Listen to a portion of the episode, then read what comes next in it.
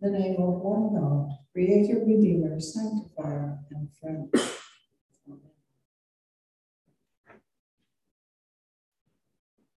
Our scriptures this morning give us a lot to think about, as always. And the, some of the phrases that come out to me are from the reading from Joshua choose you this day. Choose. As for me and my house, we will serve the Lord. Then the people answered, Far be it from us that we should forsake the Lord to serve other gods.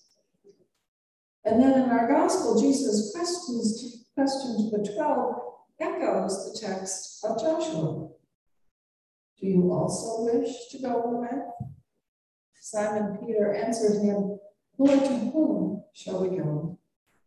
You have the words of eternal life. We have come to believe and know that you are the Holy One of God. Wonderful words, and we hear them, and in a way they sort of wash over us on a nice Sunday morning. But we really have to look at the reality that many did not choose to accept the covenant with Yahweh. And the gospel tells us that many of Jesus' disciples turned back at this point. It was just too much to grasp that the teachings of Jesus were about spirit and life. It is actually hard to get our heads around that, isn't it? What does it mean, spirit and life? This isn't easy for us, and it wasn't easy for the listeners of Jesus. And as I wrestled with what does that mean, uh, often when I'm working on a sermon, I have um, a hymn tune that shows up in my head. And sometimes it will go away, sometimes it goes away. So this morning, and poor Noel, I said this earlier session, I probably could have arranged for us to sing this, but um, since I don't do my sermon a month ahead of time, uh, well, maybe not even 48 hours, but you know. Uh, so here's here's the song. But you know what, so I'm not worried about this. Amazing grace. We know this, yes? Okay. How sweet the sound that saved a wretch like me. I once was lost, but now I'm found. Was blind, but now I see. Was grace that taught my heart to fear, and grace my fears relieved. Precious did that grace appear, the hour I first believed. Perhaps there should be a, a verse in there about the waxing and the waning of our faith, because most of us have believed for a long time. So on this curve that we, we move through. But grace amazingly sustains us. Is what this hymn reminds us of. It, God's grace sustains us and sometimes rescues us. This morning, we celebrate in a way first belief. At our 8 o'clock service, we have Holy Baptism. And so I ask you to think back about first belief, the faith that has you as individuals and parents coming to this church to present persons for baptism, to support them in their life in Christ. And we pray for one another. And we pray that our journeys of faith will be strong, and that grace will strengthen us all the days of our life. We will renew our baptismal covenant this morning, reminding ourselves of our first faith and how that faith continues in our hearts and grows. Sometimes disappears for a little while, grows again. So Thursday, when I was leaving our building, a very nice man whom I'm sure I've met when I did my first tour of duty here, uh, was approaching the building.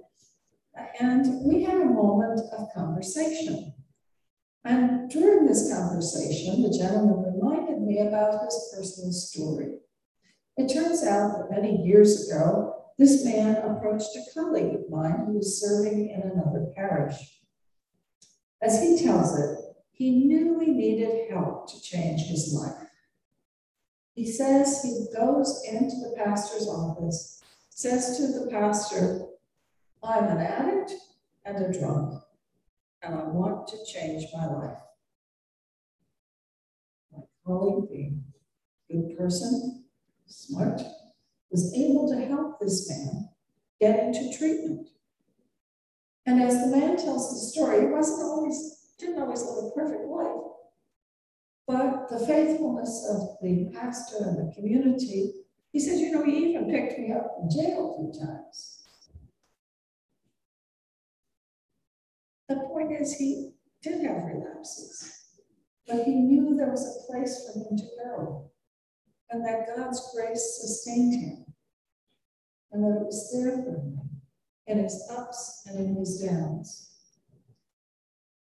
When I have these experiences with people, I feel so privileged to hear these stories, and I find myself believing again in the power of God's love once upon a time, the man that I met on Thursday out there was baptized in water and the Spirit. He had parents, a family, who brought him into a community of faith. And somehow that stuck through all the ups and downs of his life. And it's a story I hear again and again. Someone, parents, friends shared faith with him. And I believe that God's grace and the faithful lives of so many are what helped this man to find strength to get help. Now, his story is not a happily ever after. You know, he's not Prince Charming and he never will be. But he's God's child. God sustains him in the wilderness and carries him through with his grace and his love. So we need to understand the biblical story as our story. The people of God wandered in a real wilderness. The land of milk and honey was on the other side, as the song goes. They haven't gotten there yet.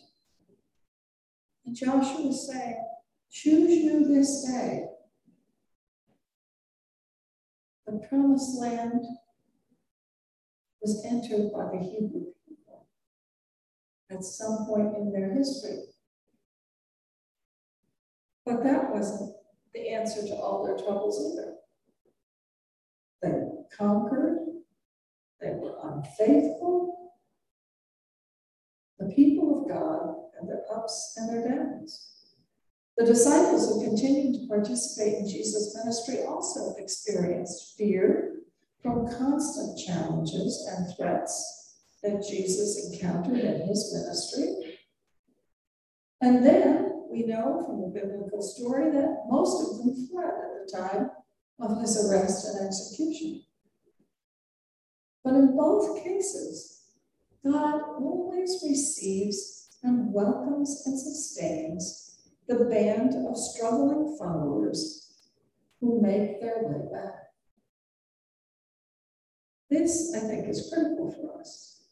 We come here or worship online, affirming our faith. For us to negotiate through the challenges and threats and to face our fears, we acknowledge the need for God's grace in our lives. And our collective story as God's people reassures us that God is faithful to God's people. Now, this sermon isn't just about you and me, because witness is a part of our faith. We're here. At the baptismal service, as it is in our prayer book, I ask the community Will all who witness these vows do all in your power to support this child in her life in Christ? And the response is Are you convinced? yes. And so, this witness, what is this witness anyway? What does it mean? Think about your presence in the world as a Christian. What you bring to the world. Do you reflect on how God's grace affects your actions in your life? Living our life in a small ways, faithfulness in the little things.